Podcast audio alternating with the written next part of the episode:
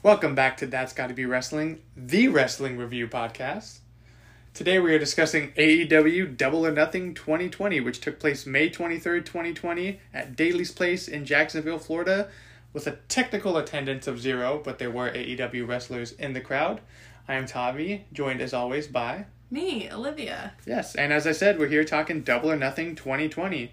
Now, before we get into the review and the news that we have, uh, I do want to say there were wrestlers in the crowd, um, people who weren't used on the show, people who were used on AEW Dynamite Dark or whatever it's called, and I thought maybe I should count them as appearances, but then I realized I haven't done it for NXT, I haven't done it for any other AEW show, and it would get really confusing to try and find each wrestler in the crowd. So while there were people like Vickie Guerrero and Big Swole and Billy Gunn in the crowd, they're not part of the show really, even though Big Swole tried her hardest to make herself part of the show. So none of these people count. Unless you were part of the show, you are not part of the show, if that makes sense.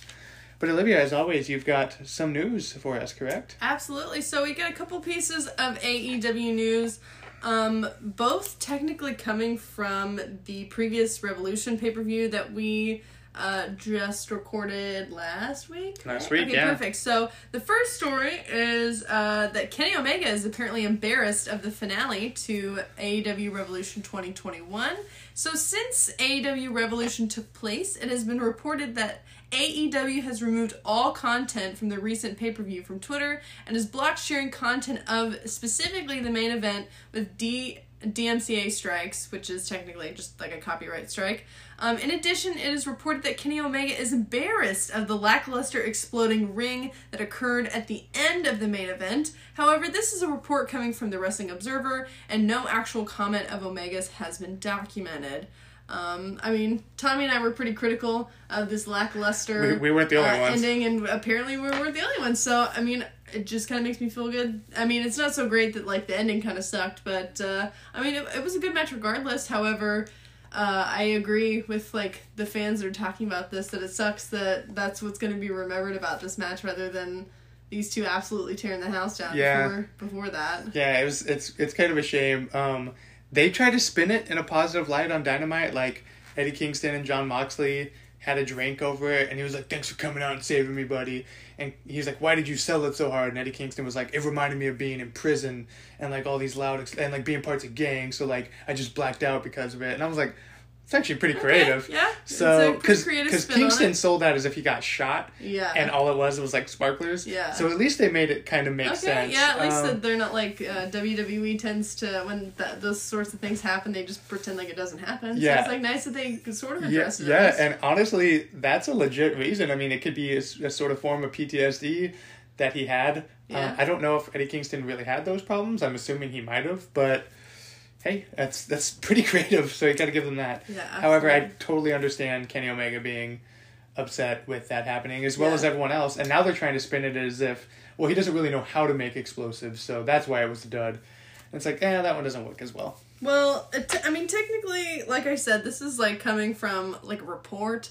Um, You can only no- take Dave Meltzer with a grain of salt. Like, Exactly. Um, so again, there's no official quote from Kenny Omega himself, so this could you know be all hearsay for all we know. Right. But uh, anyways, speaking of DMCA strikes, there was a wrestling critic who received DMCA strikes on their content. So this last week, YouTube content creator Girl on Cinema took to Twitter to express her frustrations with AEW, flooding her videos with DMCA, aka copyright strikes, on her videos. While there hasn't been an official report to confirm or deny these allegations, Tony Khan boldly responded to her via Twitter, indicating that her critique videos are thinly veiled illegal streamings of the productions that he, quote, budgets millions of dollars per month to produce. Tommy and I did some of our own investigating, as we are familiar with YouTube critics, fair use, and subjects of the like. And while content creators are able to use video and audio as long as it is refrained in either criticism or parody, many creators have criticized large companies for flagging their videos when their content falls within these parameters. However, it is clear that the structure by the structure of her videos that the content does not fall under this fair use. Uh, she doesn't utilize short clips in the way that most content creators do, uh, but rather slows the whole stream of the entire pay per view um, by half speed and then just dubs her voiceovers onto the videos, which, as we know, is not allowed um, most of the time with DMCA strikes and fair use. Uh, the maximum amount of time that you can use of any given clip or audio is 30 seconds. Um, which I mean, if you watch any you know sort of wrestling critique, wrestling review channel on YouTube, you know that some of them uh, tend to only use like photos of the event. Um, however, there are some that do use clips and you know videos and audios of these events and are able to use them because they do fall under this fair use. Uh, however, I just I I disagree with this girl. I think that uh, the copyright strikes on her videos were uh, definitely necessary, just because, like I said, um, it's not her talking about them and then showing small clips of it. It's her talking over like basically the entire pay per view. So, Right. um, you know, it's basically the whole show with her audio instead of their audio. Yeah, I thought this was interesting to bring to your attention because, as you mentioned, we are fans of critics on YouTube, for instance, not just wrestling critics, but I mean, I like film criticism. You follow H3, which are hugely important with the whole fair use thing on YouTube. So it's just something I thought was interesting for both of us. And then as we did more research, A, I found out she just absolutely hates AEW, which is totally Yeah. fine. I mean, be as negative as you want to Yeah, be, absolutely. but you have to do it in the right way. Correct. However, I do think that Tony Khan was kind of being an asshole in a kind of way, not because the copyright strikes, not because saying I put millions of dollars into this, but he was kind of talking down to her a little bit. Um, which you know, the dude's a fucking billionaire. He doesn't need to be talking down to someone who probably makes like a couple hundred bucks. But I do understand where he's coming from, and I I'm not gonna say I'm like oh I'm close friends with Tony Khan, but I've lived in Champaign for a good amount of years. I've served the guy a couple times, got friendly with him. Uh, he's always very nice. I just think something got on his craw a little bit, and it was this girl kind of saying I'm gonna wage war on you, even though she was probably kind of kidding. Uh, Yeah, well, I mean, I kind of, you know, not to like take his side, but I, I do understand, like, with this age of like sort of mass hysteria and like gang bullying on the internet, that like, you know, you hear one claim of something, and you know, especially when she has screenshots of it, of her videos being, you know, copyright strike, that um, it's sort of like an inflammatory story because you know the majority of people who see that are going to sort of sensationalize it and be like, oh wow, like it looks like this is the downfall of like wrestling critique YouTube. Um, however, when you do actually do your own investigating and you find out that her videos aren't so much like I just I just have to say like when you are like a YouTube critic of literally anything, um, you know, it would be like for example, you know, Tommy, you're super into watching like film critiques. That would basically be like a content creator instead of, you know, talking about the film, showing little clips of it, you know, with and without audio.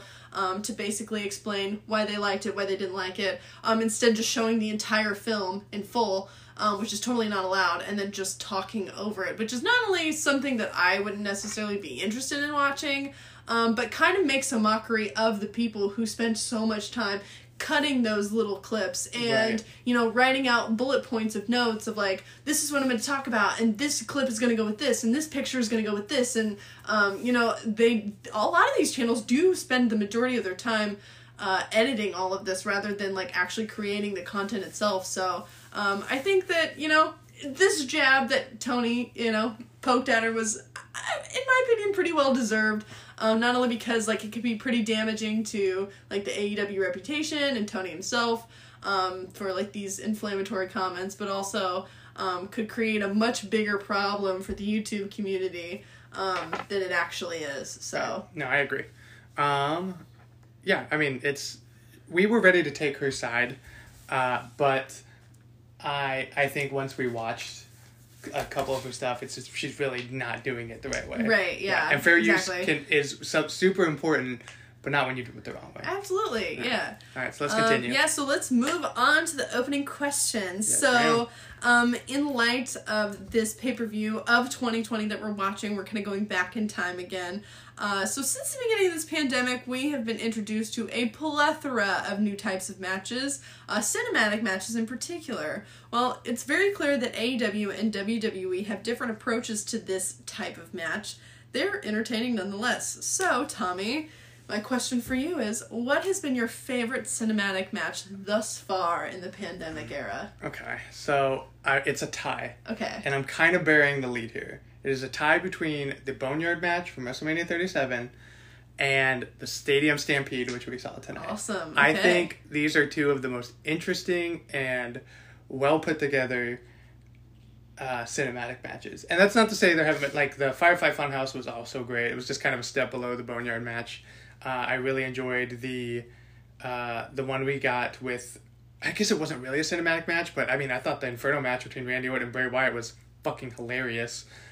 Maybe not for the best reasons, but Money in the Bank, I had a lot of fun with Money in the Bank. listen. But- I have to say, the Money in the Bank cinematic match has to be my favorite. I and thought you here's would, why. but you were so why. against watching that too. So against watching it, I was like, I'm not even gonna watch the pay per view. I don't want to hear about it. I don't want to see it. I don't want to discuss it.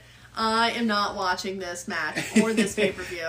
And I was like super disappointed because like the Money in the Bank match and the pay per view in particular is like one of my favorite events of the year. And so you finally got me to watch it. And honestly, it is something that I could watch over and over again and see something new every single time. And just the fact that we get tech I mean, obviously it's not real, but like two people get pushed off the top of the building. they got murdered, They got murdered. and Baron Corbin did not go to jail. Like straight up murdered. It's because he's a king. Yeah. so. Um, and so I just said that's that's that's gonna be really entertaining for me because it is both equal parts like technically wrestling match and then also just plain Stupidity and ridiculousness. Yeah. Yeah. I agree. Uh, yeah, that's a good question. I like Thank that. you. I'm sorry that I gave away the answer for my match of the night already. no, it's okay. okay, so one last thing before we actually get started on this. I was actually not thinking we were going to get to this little segment that I have planned until we got to the 80s. However, with the passing of Brodie Lee, this is actually and unfortunately going to be the very first edition, I guess, of uh, the Death Marker, uh, you know, or the. It sounds so terrible to say, but the dead wrestler list, like those who have passed on. So unfortunately, we have one for this pay per view, and that is of course Mr. Brodie Lee, Luke Harper, Jon Huber, who passed away right after Christmas. We've already talked a lot about that. You can go back and listen to those episodes. But it was a little strange to kind of see him on this. And I've seen so many uh, wrestling matches with people who have passed on and that I've realized have died. But this one kind of reminds me of Chris Benoit in a way where it's like it's really strange to see you wrestle again. Not because Brodie Lee did anything that Chris Benoit did end up doing, but because it's like you should still be here. And it's, Absolutely, it's, very it's it's eerily ghost like in a way Yeah. because um, you go back and you know you not only think like wow like this happened like so recently, but then also it was just kind of like a really sudden kind of thing. It wasn't like you know he had this illustrious career, retired, and then passed away, um, whether expectedly or unexpectedly at old age. Um, you know, this man is somebody who still had a lot of life left, and uh, it's very unfortunate that uh, he passed, uh, you know, during this time because, like we've said before, when we did discuss um, his death on this podcast the first time, that uh, it honestly, like, this was like supposed to be kind of his moment. This was supposed to be him, you know, in his like sort of like you know, not to compare, but like sort of Chris Jericho moment or you know Jon Moxley moment where um, they were so unappreciated for so many years in a company like WWE. And you know, like once you reach a certain like ascension in your career, it's really hard to, I guess, sort of like not backtrack and go back to like the indies per se, but like you know, you reach the certain pinnacle of your career and you've acquired you know a home and cars, and so it's really hard to like break out of um, certain companies, even if you're not being treated right, because you have to sort of have this expectation to make a certain amount of money. And so it's been nice with the rise of AEW to offer, you know, these performers who may have not been appreciated this sort of second alternative to where they can make a similar amount. And not only that, but really take control of, you know, their creative side um, of their performance and the whole entertainment aspect of it. And I think that it's unfortunate that he you know really started to come into his own and then unfortunately passed like shortly after that so Yeah, he, he appeared pretty close to right after Revolution 2020.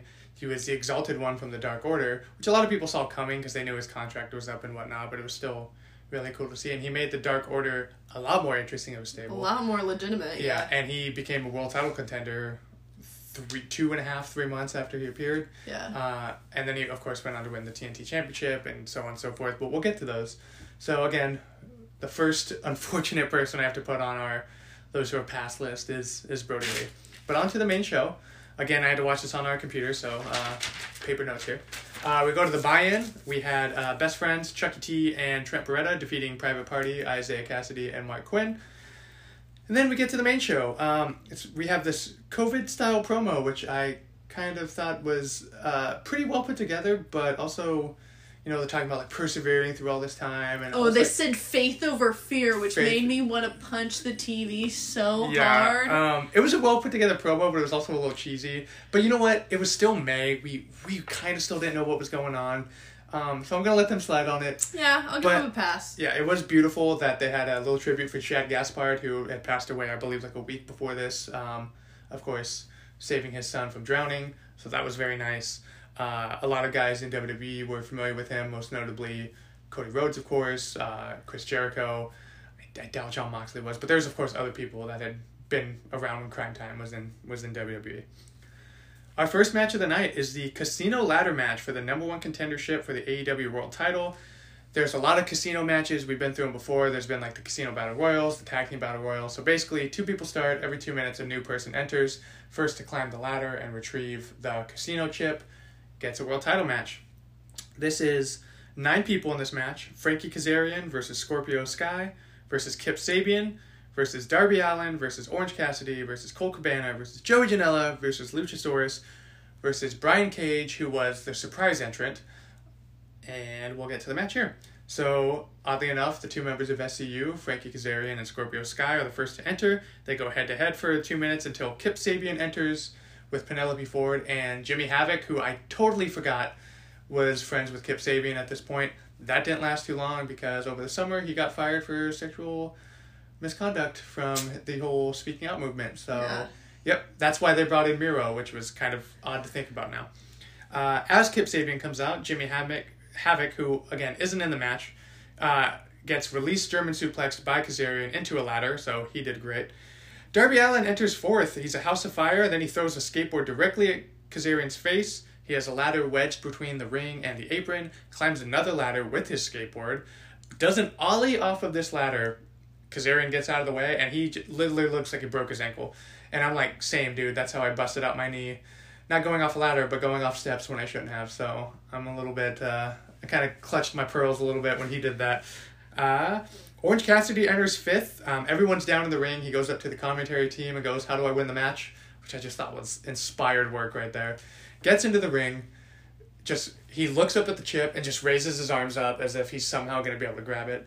Then he grabs a ladder and he just places it supine and stands on top of it and then raises his hands up again to try and get the chip.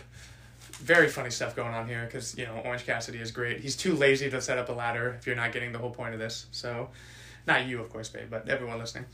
Uh, Colt Cabana enters sixth. He drops Orange Cassidy out of the ring. Uh, Joey Janela enters seventh, followed by Luchasaurus eighth, who powerbombs Sabian over the ropes onto a bunch of guys and then chokeslams Kazarian into a ladder.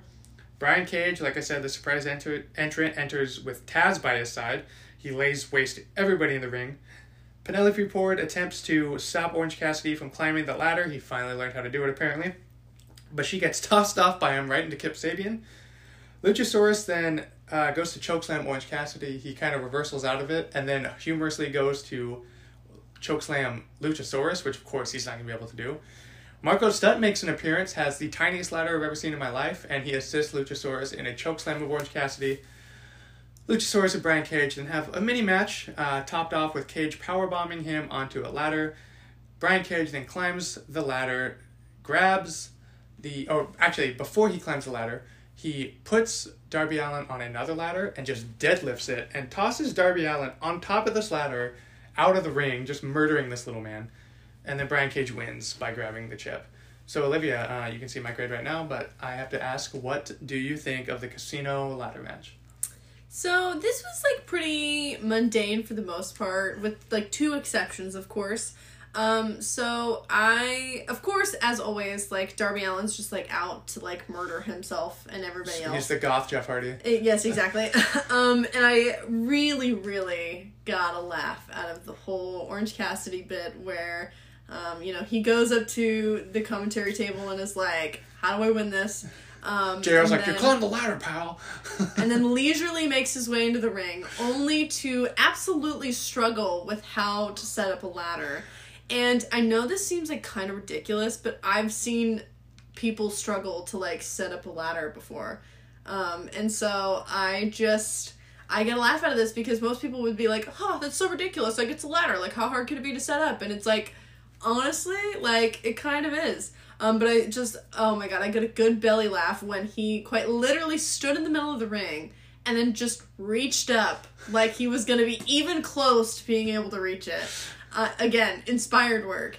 And He's gonna um, try. it was just really really awesome that like for whatever reason like darby allin's just like able to use his skateboard as a weapon without like getting disqualified Well, it's a So ladder match, get disqualified. well and but even in instances where it's like not a ladder match per se like he is chucking that thing around and i have to say like that's gotta hurt like that thing's got wheels on it that has got to not feel good Let me sidebar you real quick. I've had that thing when I skated pop up into my shins, and it doesn't feel good. So. Yeah, I can't imagine uh, right into my face.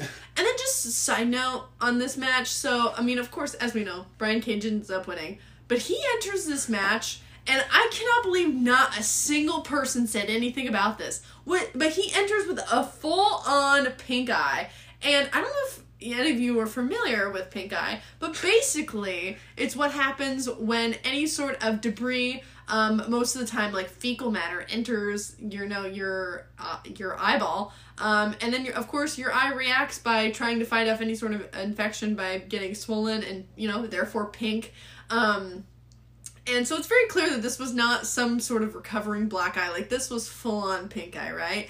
Very contagious. Like and and being in very close contact in a ring like that i am shocked that they let this man in light of the pandemic, in light of having a fucking pink eye, just like full fledged, like not only are you gonna be in such close contact with so many people in this match, but you're gonna win it too. So, um, yeah, so for all that, I have to say I give this a 3 out of 5 just because overall the match was very decent. I mean, it wasn't the most riveting thing in the world, besides like Darby Allin like trying to kill himself, like always. Um, and then of course, you know, I got a good LOL out of the whole Orange Cassidy bit, but over like overall, like when you think of the of the match as a whole, it was just very kind of boring to me. Yeah, I mean, I don't think there was anything we haven't seen before aside from the skateboard bit, um, which, like, good God, man, what are you doing? But thanks for entertaining me, I guess. Um, I actually really like the Luchasaurus Brian Cage moments. I mean, I would love to see that big man battle because Brian Cage is a really talented dude Yeah. for the guy his size, and Luchasaurus, we we talk about him in in great length and great admiration. Um, I thought every bit with Orange Cassidy was funny, whether it was coming down to the ring. Asking how, asking everyone how to win the match, then attempting to win the match, then trying to choke slam fucking Luchasaurus, which good luck, buddy. Yeah. And then Marco Stunt coming in, wearing Crocs, mind you, uh, and helping Luchasaurus choke slam. I mean, it was good And a stuff. sun hat, mind you. Yeah. Like Crocs and a sun hat. Like then- full on ready for a beach day. I forgot to mention, uh, best friends came to the ring to help out Orange Cassidy for a second, and Chuck Taylor is he had a match on the buy-in, as I mentioned. He comes out wearing his tights, but no boots, no socks. He's just barefoot. it's just an afterthought, you know. and I'm like, okay. So I also love when the AEW guys come out, like when they're not part of a match, and they're like, no, we're not going to have any sort of presentation. I'm just going to wear Yeah. whatever, I feel like Whatever- wearing. Whatever I was chilling in backstage, that's what I'm gonna come Like out Like seeing in. Luchasaurus in shorts at like Fight for the Fallen. Remember when they came out with the big check? Like, why? Yeah. But whatever. Beside What the was point. that? Yeah, I also gave it a three out of five. Um, we'll get to Brian Cage getting his title shot when we do All Out 2020. Um, but yeah, it was a, it was an okay match. Nothing amazing. Um, best parts were Orange Cassidy and Darby Allin. Moving on to our second match, uh, we ta- we have Maxwell Jacob Friedman MJF with Wardlow taking on Jungle Boy. Apparently, this match came to be because MJF called Jungle Boy uh, a uh, I don't want to say pretentious piece of shit, but essentially something along the lines of like you were handed everything to you, which is funny because isn't that MJF's entire character? Right. But uh, it does kind of make sense. He makes a good point because it is the Jack Jungle Boy is the son of Luke Perry, but beside the point. Uh, we get a show off of one-upsmanship as MJF and Jungle Boy trade reversals, handstands, submissions until MJF suckers Jungle Boy into thinking he's injured. Jungle Boy begins to fight back with elbows and chops, topped off with a rolling axe handle, which was pretty cool. Uh, both men head outside, and Jungle Boy hits two tope, tope and an over-the-top rope senton. We then get a massive chop battle between both men as Jungle Boy cracks MJF with a super kick and then a destroyer, which leads into a crossface. Uh, Jungle Boy absolutely murders MJF with a poison Rana on the ring apron. Again, we I jokingly said like, yeah, we're totally worried about CTE in wrestling when the back of this dude's head just hit the the ring apron. Uh, we get a series of pin reversals in the ring, uh, ending with MJF just rolling Jungle Boy up with a European clutch and getting the three count. Uh, so Olivia, I want to know what do you think? Um, I mean, I didn't take a lot of notes on this match just because I felt like, you know, sometimes this is a good thing, sometimes this is a really bad thing. Um, in this case, it was an okay thing. I just felt as though, like, there was nothing that was absolutely riveting about this match. Of course, it was, like, very technically precise, I would say, um, and both had a good showing. Um, I think that this was a really good solo match for Jungle Boy in particular to have. Um, I think that he was able to, like, show a lot of his strengths as um, you know, a solo performer, which was really nice to see because we don't get to see that a lot from him. Usually he is accompanied by, you know, Jurassic Express, but as we know that they were in the previous match. So um, he gets to really have his sort of solo moment here, which is really nice to see. Um, and I think it's like really cool to kind of see these two uh, very young competitors. I know that the commentators talked about this a little bit. Um, two very young dudes who are going to have very long and probably very illustrious careers. Um, just kind of go at it and go head to head because um, you know we see MJF as like sort of this like big muscle head kind of guy, um, and Jungle Boy is more of just like you know this like not he's not tiny by any means, but he's definitely more lean. Um, you know, one of those re- types of wrestlers that is of shorter stature. Um, so it's kind of cool to see them kind of clash and go head to head. I thought that their wrestling styles um, very much accompanied one another. Mm. Um, but then again, like there wasn't other than that like sort of spot that was on like the ring apron. There was nothing that I was like, oh my god, I gotta write this down. So overall, That's my job.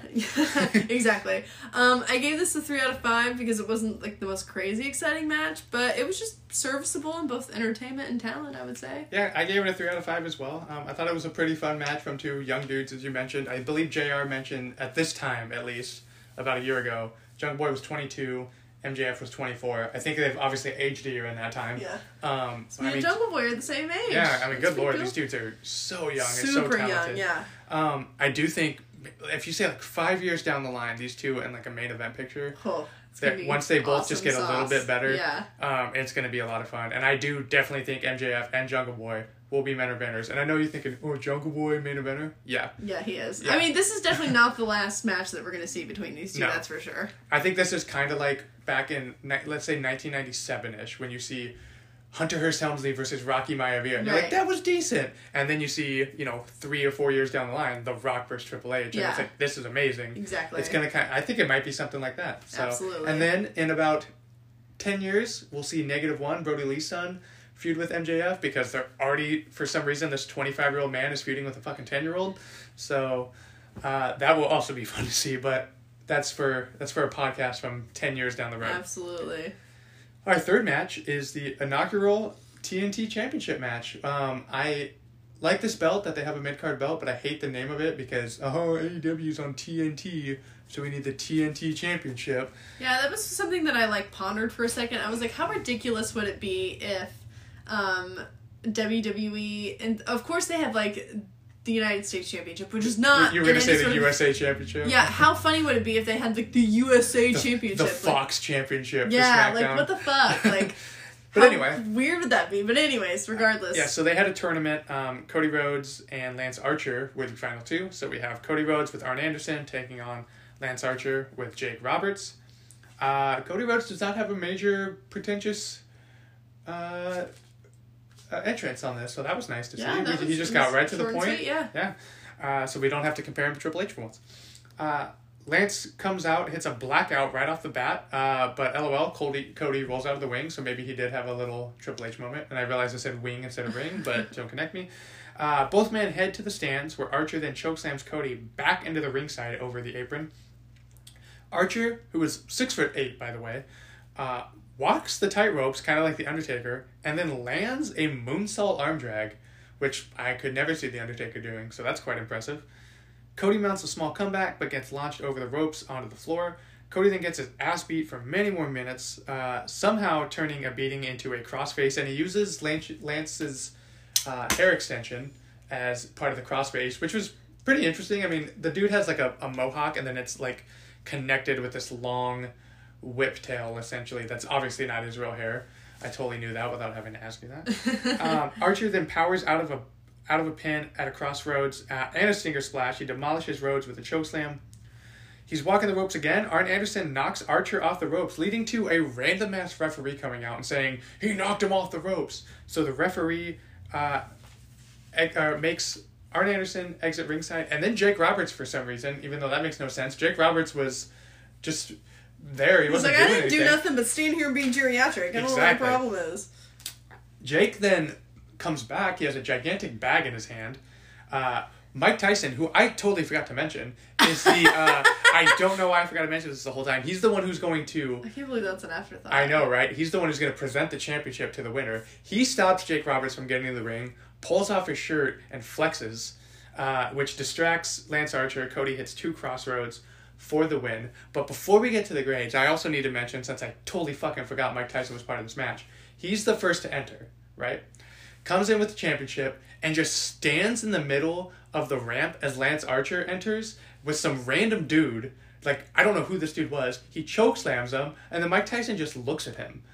And then Cody enters, and Mike Tyson is like trying to find out where to go. And you can see people pointing him where to go, such as Jake Roberts and the referee, and he still doesn't know where to go. And then finally he gets off the ramp as Cody makes his way into the ring.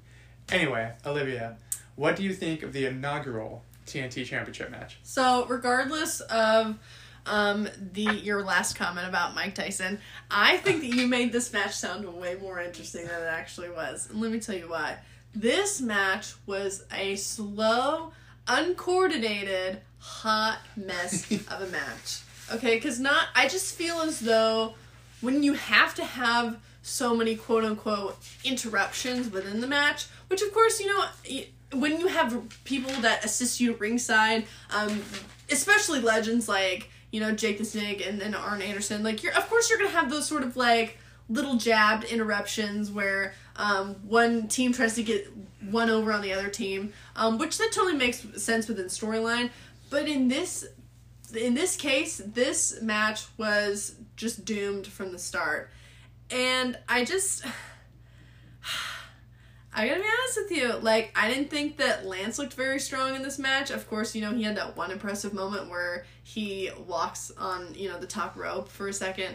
Um, and then I just felt as though like Cody didn't look very great in this in this match, and I felt as though like I, I believe that this whole storyline was definitely meant to sort of push and promote Lance Archer as a performer in AEW. However, because Cody came out on top and because the match proceeded in the way that it did, not only did it make ini- well, of course we sort of overcome this later on in the year. Um, it just initially like made me very disinterested in like the TNT championship as a whole. That whole contendership, like immediately I was checked out. I was like, I don't give a fuck. Um, Well, can, can I interrupt for a second? Yeah. Cody also goes in the pre-package for this. I can't go for the AEW World Title anymore, which is just a dead giveaway. It's like, oh, he's gonna win the second. Exactly, yeah. And he's like, I want it so bad. And it's like, well, of course you're gonna give yourself, you know, the title. and so not only do you like basically fake put over um, this, you know, he's not a new contender, I would say, because he's very familiar in the wrestling world. Um, but uh, He was in WWE for six months under Vance Archer back in the mid 2000s. Exactly. But uh, this is definitely somebody that's newer on the AEW roster. So the fact that you not only had to like step on a couple of like your best performers in order to, you know, be in this sort of, you know, championship match, but then the fact that it was the inaugural match, and I think that all of the outer distractions of Mike Tyson like not really knowing where to go, um, sort of just like existing and you know soliciting or not soliciting but loitering on the stage for just like a little bit too long um, just made it just kind of weird. And i just think that the quality of the wrestling within the match was just not there.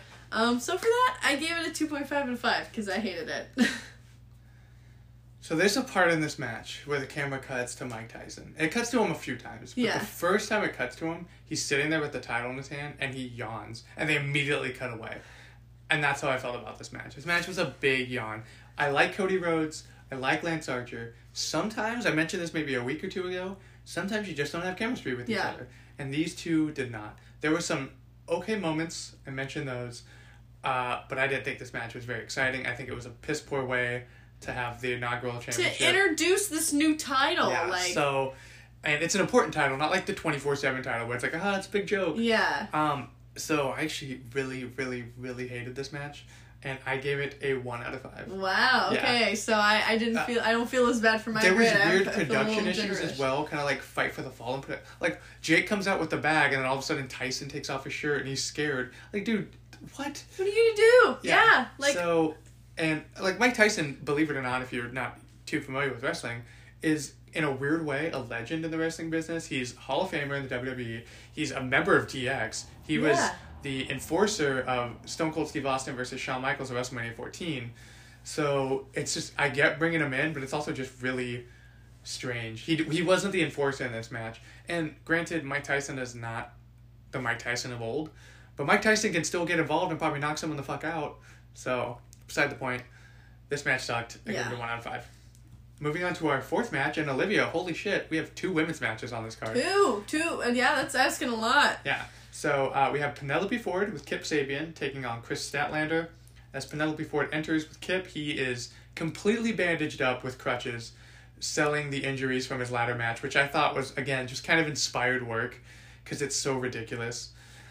Uh, Ford dodges a boop, as I'm going to call it. I don't know what. She, she basically, or Kris Statlander goes for this thing where she clotheslines you and then boops you on the nose with her finger. So Penelope Ford dodges that as uh, Kip distracts Statlander by throwing alien slurs at her, saying she's a uh, freaky alien. He's seen all the alien movies. He knows exactly how to beat her, which I thought was pretty funny. And like, uh, I don't know if you heard it, but it got a good giggle out of me. Uh, Statlander then absolutely murders Penelope Ford with an elbow that, and then nearly murders herself with a tope suicida through the ropes onto both Penelope and Kip as she goes headfirst into the railing. Both women hit some uh, pretty good offense on each other, uh, and then she uh, uh, Kris Statlander hits the Big Bang Theory and finishes off Ford for the win. This match was pretty short, but Olivia, I gotta know what do you think? Well, this match wasn't horrible. I'm not gonna like critique it too much because it was a fairly decent match um, in terms of the AEW women's roster. Um, it definitely was probably the weaker of the two women's matches, and I did the quick calculation in my head, and even though we do get two women's matches on this card, they do only take up 25% of the show, technically. Yeah, sounds So, right. um, and also, I think my biggest complaint about this match as well was that it was so short. I mean, it was nothing too thrilling, and I think that this match definitely um, was sort of a launching point for Kris Statlander to look very strong and very impressive um, over her other female counterparts. I just felt like it was cut so short. Like, give these girls some time. And I, you know, I did make a comment later on in my notes about the um, later women's match, and I was like, wow, like I felt like this one actually got an adequate amount of time. I should not have to make that note. I literally should not have to say that. Because, like, anytime there's a men's match where it's like short, I'm like, oh, like that's okay. I mean, there's like 42 other men's matches on this card, so it's not, you know, it's Kind no. of like the next match. Yeah, like exactly. There's no sweat off anybody's backs if one of the men's matches is like fairly short. But the fact that you like have two women's matches and one of them lasts for like I I think it was like an eight minute match. yeah, exactly. Very short, and I thought that this was like the first time, you know, like the first time we we talked about Kris Statlander. She was kind of shaky, A couple botches. She looked really strong this match, and Penelope Ford, who I'm pretty sure we haven't covered in an actual match. No, she's always been with like, exactly, she's outside. always been like an accompaniment to to ringside for for Kip Sabian. So this is the first time that we see her, um, you know, live in in action in the ring and was also very impressive. Also, kind of stood her ground, and so I mean, I mean, I mean, you're cringing, but like, I just I thought there wasn't any obvious botches in my opinion, um, and I thought that this was sort of a standout match for Kris Statlander, and I just wish it would lasted longer. So I gave this a three out of five because. It's nothing too thrilling, but like I said, Statlander looked very athletic as she dominated the majority of the match, and it was just super short. So So I agree with you on the Kris Statlander point. I thought she looked awesome here. Um, in the small time she was given, um, I thought Kip Sabian was hilarious on the outside for his small things, like his alien jokes, him being wrapped in bandages was hilarious. And I don't think Penelope Ford's a bad wrestler, but I have the same critique for her that you have for Sasha Banks, and it's not the fact that she needs someone to carry her, because Kris Statlander is a very strong performer, but it's like she's always you can always see her looking for the next move, and I noticed that a lot yeah. with Penelope Ford here. It wasn't terrible, I can understand but that. I yeah. saw her looking, and Yeah. she needed Statlander to kind of boost her up in a way. Yeah. Um, I'm glad Kris Statlander got the the win here, so I gave it a two point five out of five. Kind of just a middle of the road match. There's a kind of a cruel irony with this match, however. It wasn't supposed to be Penelope Ford in the match. It was supposed to be Dr. Britt Baker, DMD. But I think a week before this, she got injured, like a pretty bad tear in her arm. Um, was supposed to be out for like six weeks or something like that. Uh, the ironic part is, I believe the dynamite after this, or maybe two dynamites after this, Chris Statler goes out. Kris Statlander goes out with a pretty serious knee injury, and she's gone for a while. So it's like kind of ironic in a Yeah, sort so of sick way. So then, for like the latter half of the year, you literally have two of your biggest women's contenders on your roster just out. Yeah, I'd say two of my three favorite women on the roster. Yeah. Um, and I think Kris Statlander is still out too. It's almost been a year, so big bummer on that. But uh, yeah, this match was okay. It was fun. All right. Moving on to our fifth match. Um, this is Shawn Spears taking on Dustin Rhodes with Brandi Rhodes. Um, so it's a little weird. So Shawn Spears comes on to Dynamite week in, week out and says, I need to have a match with someone. Why am I not on this show? Uh, basically, Lance Archer beat the living crap out of Dustin Rhodes. That's how we got to Cody. And he's like, Oh, I'm going to challenge Dustin because he knows there's no way he's going to make it to the show. Yeah. So Shawn Spears comes out in a suit. Yeah, and then Dustin's music plays, and then it's that old gag. Ah, I played his music. Uh, and then he goes up to Aubrey Edwards and he's like, "Ring the bell and make the count." And she goes, "Dude, he's not even coming out." She like straight up gets in his face and goes, "He's not even coming out." And Shawn Spears was like, "I'm tired of mediocre careers getting uh, the big names." I'm like, dude, like I don't dislike Shawn Spears or Tye Dillinger, but he's kind of the definition of a mediocre career. He's like, Yeah. he's you know his whole feud with Cody when Cody was like, he's a fine hand, and he got all pissed off. But that's literally what it is. He's a fine hand to have, but who get who's like Shawn Spears is my man.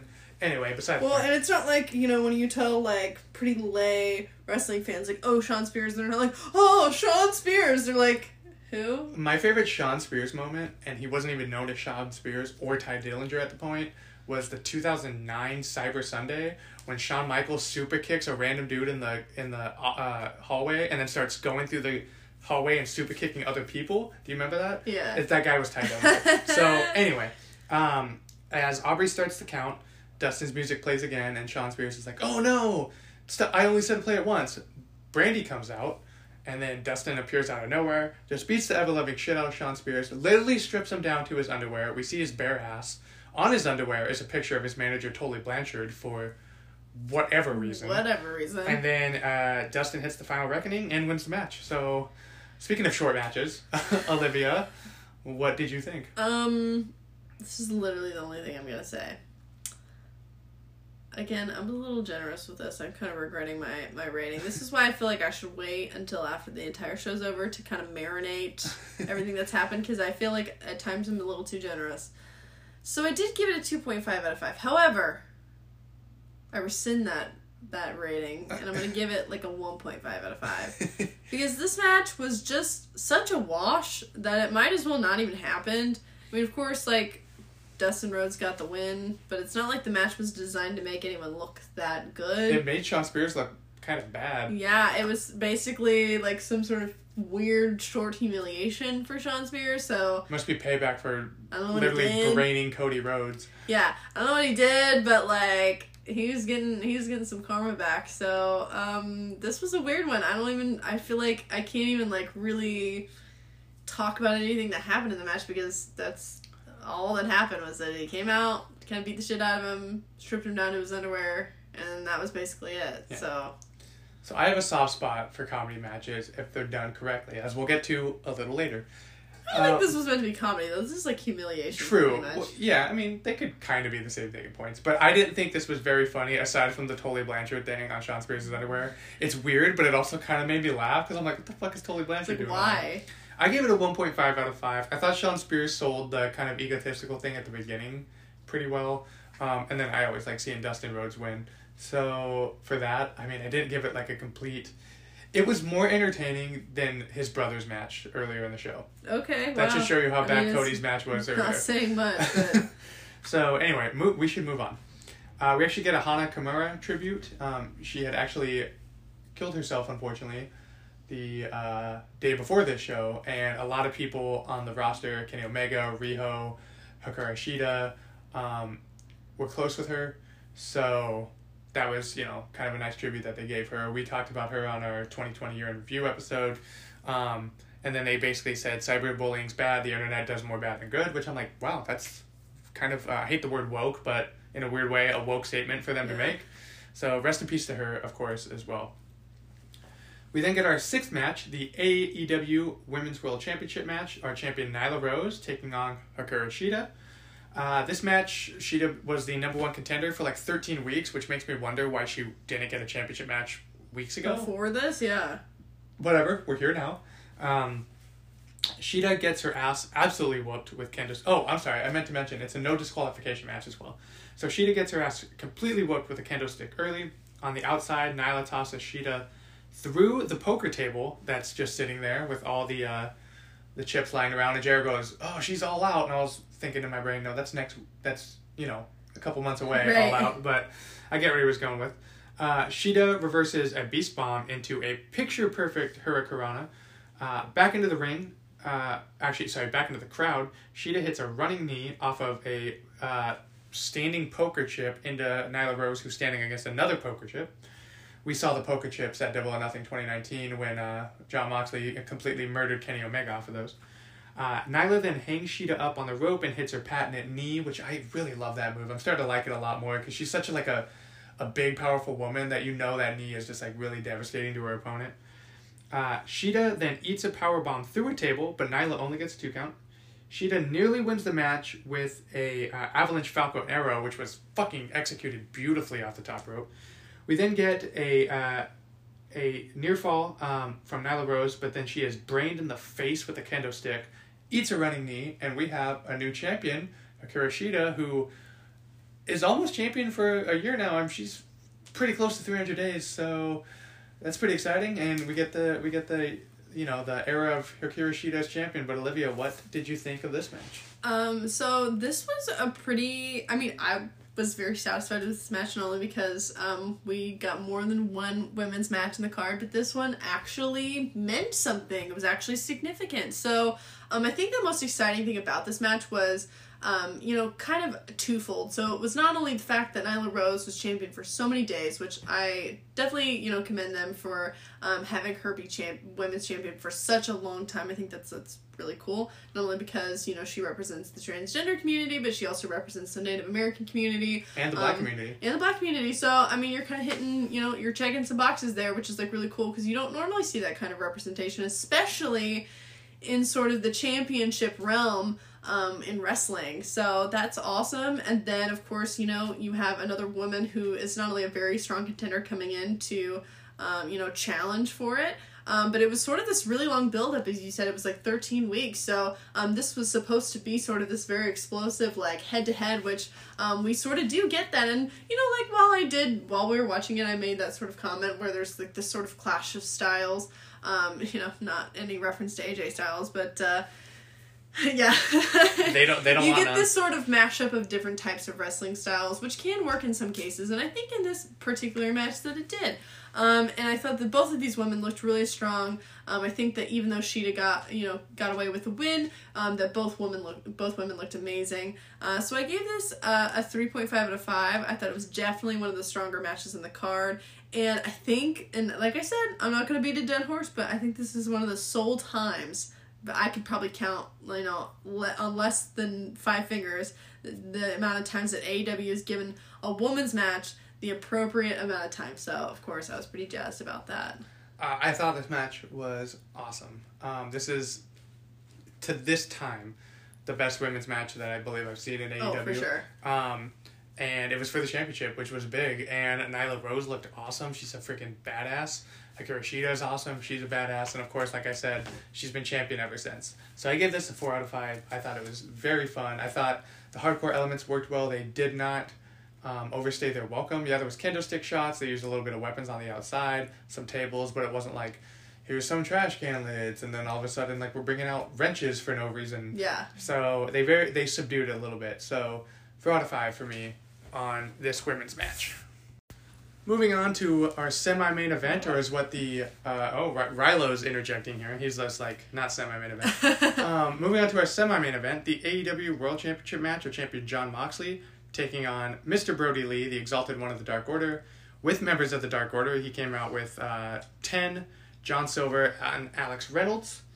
Um, I thought it was kind of weird that the Dark Order came on to the scene in AEW, and it was Evil Uno and Stu Grayson. Yet they were nowhere to be found with Brodie Lee, which I thought they were the first two. Shouldn't they be kind of his first two minions? But Um, I mean, I wouldn't say so because I think that like, although like he was like the leader, like you could say that like they're a little bit above being, you know, sort of little His minions. lackeys, yeah, yeah. exactly. and now John Silver is like the most beloved dude in the Dark Order, Yeah. ironically. So, but beside the point, we'll get to more Dark Order stuff later. Uh, so this is actually really cool because they talk about knowing each other on the Indies for the promos, and then they say they were uh, they had other battles in other companies, and I didn't think about it, but there was that whole feud with the Shield versus the Wyatt family back in 2014 Mhm. that had I'm gonna throw this out there one of my favorite elimination chamber matches of all time, and of course, you know you have Bray Wyatt, Seth Rollins, Roman Reigns, and Eric Rowan who are all talented, but the workhorses in that match, if I remember, the ones who were beating the absolute shit out of each other were Dean Ambrose and Luke Harper. So it's kind of really cool to see them in a championship match. Yeah, sort of revive this, you know, contendership between the two. Yeah, exactly. So that was that was really fun. Man, Brodie Lee went way too soon. Anyway, let's start the match.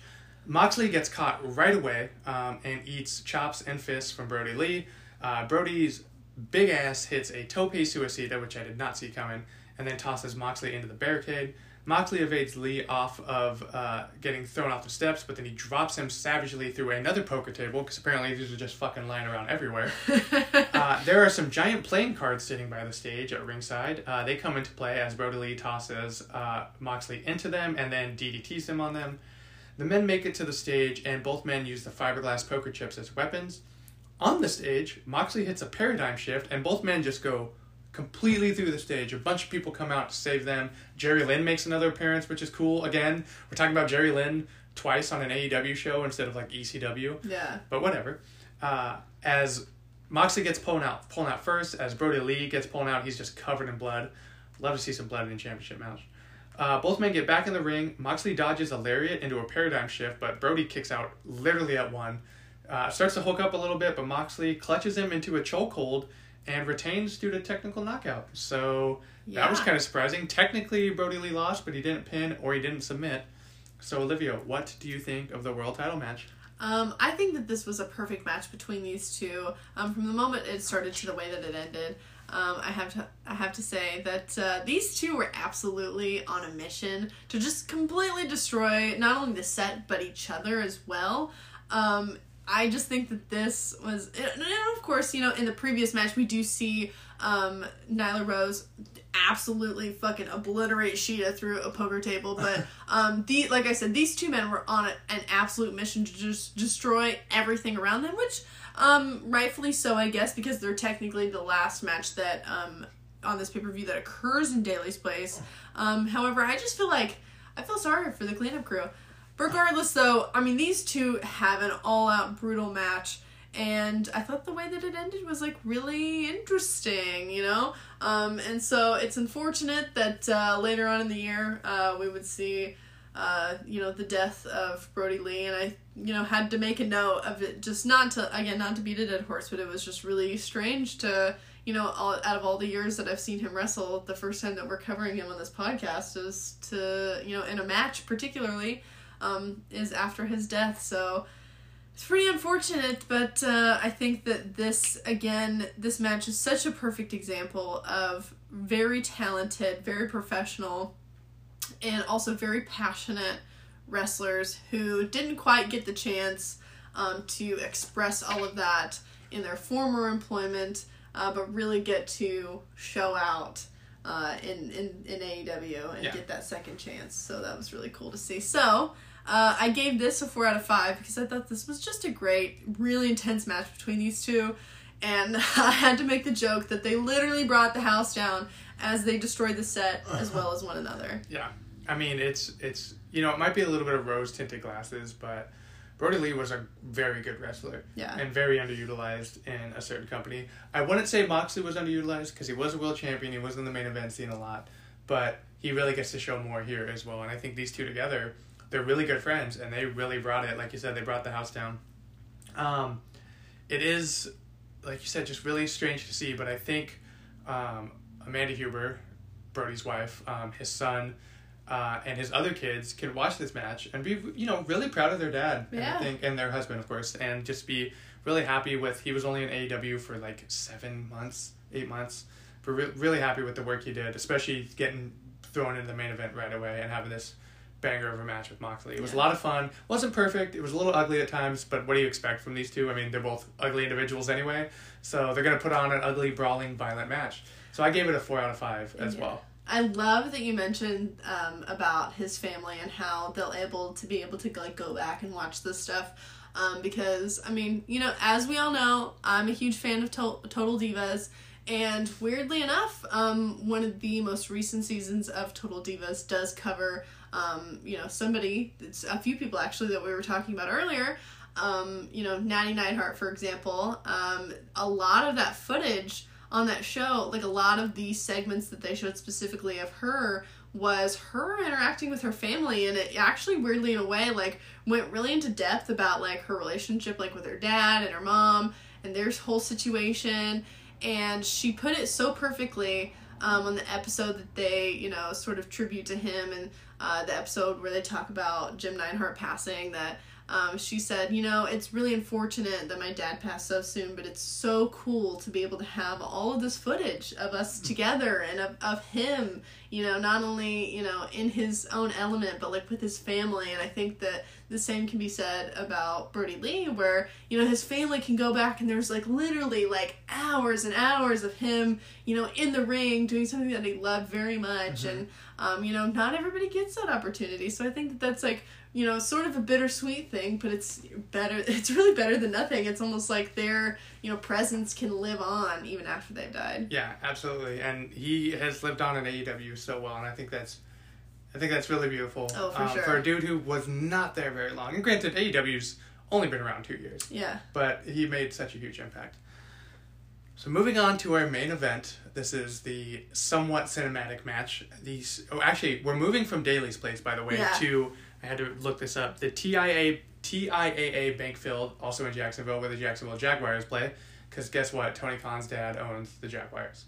So, and we live in Champaign, Illinois, where they're both from. So that's Yeah. fun. So this match is the Inner Circle, Chris Jericho, Jake Hager, Sammy Guevara, Santana and Ortiz, taking on members of the Elite, Kenny Omega, Adam Page, Matt Nick Jackson of the Young Bucks, and then with them is Broken Matt Hardy, who made his debut about a month before this. Unfortunately, he had to make it in front of no one. Um, he brought Vanguard, his drone, which was hilarious. Um, and then this whole match just started because it was kind of a blood feud between all these people. Of course, um, a lot of them had feuds in WWE. Chris Jericho's had feuds with all the elite in New Japan and AEW. So they decided to have this Stadium Stampede match. And I know what you're thinking. What is the Stadium Stampede match? And I'm going to be honest, I don't quite know. But essentially, they're at the field where the Jaguars play. At the 50 yard line, there's a wrestling ring, and they have the entire stadium to themselves. So the inner circle comes out to Chris Jericho's badass song, Judas.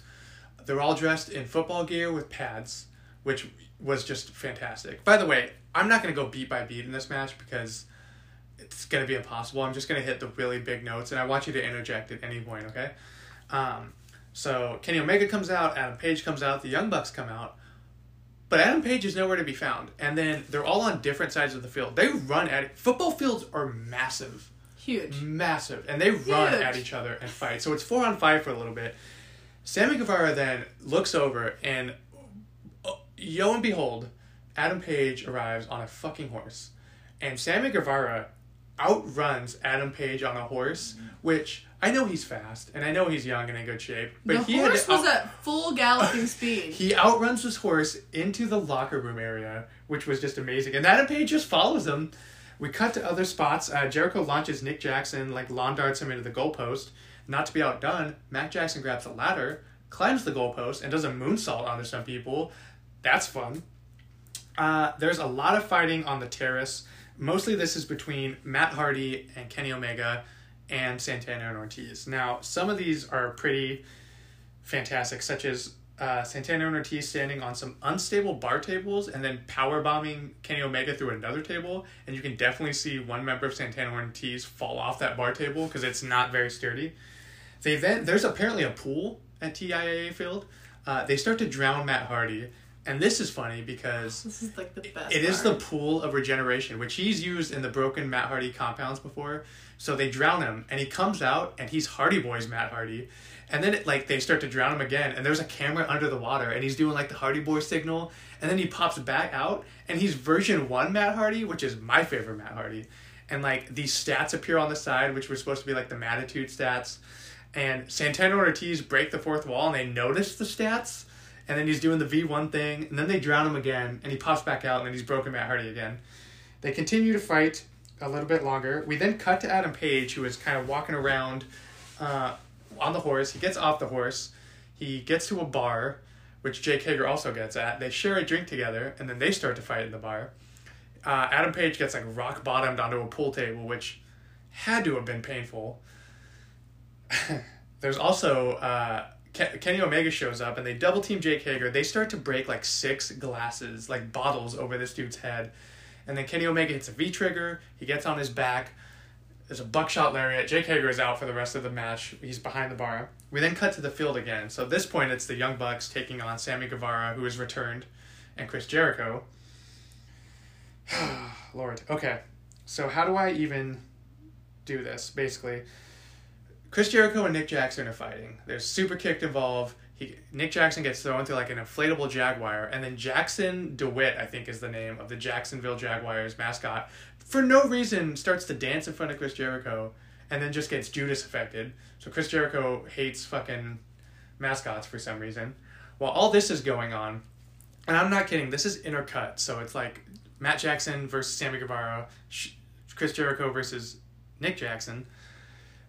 At one goalpost, Matt Jackson starts to do his like triple Northern Light suplexes. Then it cuts to Jericho and Nick Jackson, and when it cuts back to Matt Jackson, he's still doing the suplexes on like the fifty yard line, and then it keeps cutting. So what they're telling you basically is he went from one goalpost to the another other. goalpost, just completely Northern Light suplexing Sammy Guevara Just ridiculous. he starts to do a dance like a you know a goal celebration and he starts to act like alex wright who was an old wcw wrestler who was known for dancing and he gets a yellow card and that made that was ridiculous jericho also gets really upset because ref aubrey says that he was using unfair moves so he's like i want to challenge the play and then they go into I like a see booth. replay. Yeah, they go into the booth and she goes, "Get out of here! You're not a referee." And then like Chris Jericho's like, "You're a shitty referee," and it was just like really funny interplay between this these two great, great, great characters. Okay. What more was there? Sorry.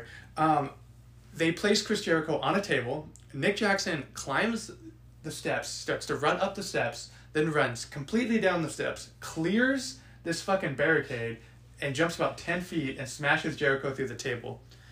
Now, Sammy Guevara, who's been knocked out, the sprinklers turn on. They wake him up. He thinks he's won, and he looks around, and he hears a buzz. And he had been hit by a golf cart by Matt Hardy sometime on Dynamite, and he hears the buzz of the golf cart as Matt Hardy is just barreling towards him on this gigantic golf cart.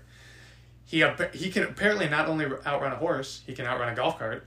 and not only that, but scale like an eight foot wall. Yeah, which was impressive for a dude his size. Yeah. Um, he then gets beat up by Matt Hardy, the Young Bucks, Kenny Omega, and he eats the biggest fucking one wing angel I've ever seen in my life. This was probably a 15 foot drop off Yeah. of this terrace. Obviously, it was padded, still terrifying. From Can- like the front row seats to down onto the field, basically. Yeah, through a tear. It was great stuff. Uh, Kenny Omega, of course, gets the pin because you can't kick out of the one wing angel. And the Elite and Matt Hardy win to close out the show. So, Olivia, I am dying to know what you thought of the Stadium Stampede match. Okay, I had a combination of sort of like, what the fuck am I watching in like a perplexed way, but also like, what the fuck am I watching in such an entertained way. I love it when wrestling can make me like literally say that.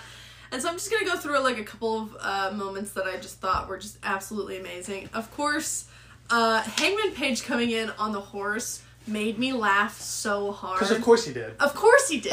Why wouldn't he? Um, and like, has his full on Red Dead Redemption moment, which I thought was hilarious.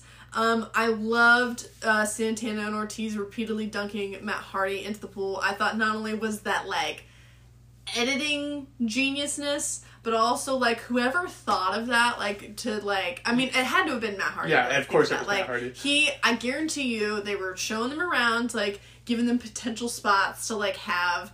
Um, you know, sort of all these shots of the match, you know, collectively put together, and Matt Hardy was like, "I'm going in the pool." Uh, so I love me. that. That is awesome. um, and of course, the ending where Kenny hits that crazy one winged angel. I thought that that was just absolutely amazing, super entertaining, um, and was kind of the perfect way to end this hoot and a holler. It was a goof, it was gaff, it was a laugh. How else do you describe this? So for that, uh, I'm gonna give this four, a four out of five just for pure entertainment. Okay. Um, I gave it a 4.5 out of 5. All right, This, if it was not for like say the first five minutes where they were all kind of on the field Just punching throwing, and doing nothing, yeah. this probably could have been a five because I don't know. I cannot pick a favorite moment. Whether Yeah. it was the horse and this kid somehow outrunning the horse, then outrunning a golf cart. Whether it was the sprinkler spot, the fucking jaguar mascot, the, line marker spot. the li- oh yeah, yeah, I forgot to mention. So Adam Page comes out with a line marker and just walks it over Chris Jericho. He's like drunk, of course. Yeah. The bar spot was fun. The pool spot was hilarious. The Northern Light suplex through the entire field. Who thinks of this shit? Yeah. And then you have to think like, only only this group of men. yeah, like Chris Jericho, genius. Kenny Omega, genius. Young Bucks, genius. I'm sure everyone had a hand in all of this stuff, and they were like, "I want to do this," and everyone's like, "Totally," and it worked completely. All ten men of these, all of these ten men, plus Aubrey Edwards, mind you, were just so great in this match. And if it was not for that like five minutes of just random brawling, it could have been a perfect match to me. Um, this was just hilarious. It was awesome. I have to ask though, the pool spot was your favorite spot? I mean, I really can't pick between like that and like just like the horse moment where like it just ran like you're like, oh, where's Adam Page? And then all of a sudden the camera cuts and it's like he's on a fucking horse. Because of course he is. Of yeah. course he the is. horse was my favorite spot. Yeah, Just like and the fact and the fact that he like stuck to that for like a hot minute Yeah. too. Like he chases Sammy Guevara, uh, you know, basically out of the field. And then you know, forget about him and for a then you forget minutes. about it, and then it, he like shows up again, just like, hey, still chilling on my horse. And then he finally gets off the horse and has the audacity to tell the horse, who probably for the most part can't understand English, Stay. like, stay here, like I'll be back. I've got to go get a drink. like what the fuck? Oh, also another comedy spot. After they take out Jake Hager, Adam Cole or Adam Page, sorry, gets behind the bar, pulls out whiskey for himself and milk for Kenny Omega because Kenny Omega doesn't drink, and then they share a shot. Hilarious. Hilarious. Like only things that these guys who are so in tune with each other oh, for sure. can think of. So Olivia, as always, I've got to ask, what is your match of the night, performer of the night, and final grade for AEW's Double or Nothing 2020? All right, so my match of the night, I think it's pretty obvious. It's gotta go to the stadium Oh, thank God! I did not think you were gonna pick this it. is absolute entertainment gold. Like, what a way to end a pay per view! I think it is such creative utilization of you know what the two owners of AEW can really offer um, us in terms of like venue entertainment. I think it's super different. Um, I think that this was like a really sort of you know really mashup really of sort of like a wrestling match and then also like a cinematic match. Um, it was almost like you know basically like a hardcore match on steroids and in the best way possible. Uh, and so for that, I just I had so many moments where I just had to laugh. And I think that it's such a nice break from the seriousness of sort of in ring matches. So for that, it's gonna go to the Stadium Stampede. My performer of the night has to go to Sammy Guevara for his sheer athleticism. This they made this man run up and down that football field so many times. Like that poor boy. Like he he I mean he outran himself. He turned He- into Forrest Gump He outran ran. a horse. Yeah, a horse. Sure, I'm sure there was editing involved at Oh, some for point. sure. But, the like, way- still, Yeah. there was like a long pan shot of him just running. so, um, yeah. So for my final rating for the show, it's gonna be a three point five out of five. I thought the last two matches were absolutely amazing, and they're you know two completely separate um, and own ways. Uh, but the beginning of the show was a little weak, so for that it kind of drags down the score. But the ending of it, I it, this show fully redeemed itself for sure. All right. Um, I'm also giving it to the Stadium Stampede. I said that at the beginning, and I told you all the reasons why. So I'm just gonna move on. But I am so happy you picked Sammy Guevara for Performer of the Night because that's who I picked as well. Awesome. Just he had the best moments in this oh, match. for sure. And a series of best moments, and that kid worked his ass off. He's a very good wrestler, so I agree. um, I'm excited to see kind of where he goes further down the line. Uh, as always, I pick an attire of the night, and surprisingly, I'm going to give it to one that might shock you. It's going to Jimmy Havoc's white suit with the blood Okay, splatters all over it. That was pretty cool, and I don't think we'll be seeing Jimmy Havoc again. So, Ever, yeah. hey, you're winning so, attire of the night, buddy. Uh, my final grade is going to be the same as yours, 3.5 out of 5. And for the exact reasons, I mean, the ladder match was fine. Uh, the mid card matches ranked from either okay to like terrible.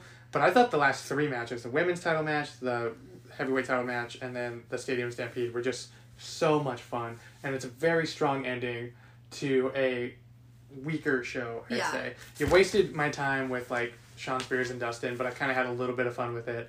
The other women's match was okay.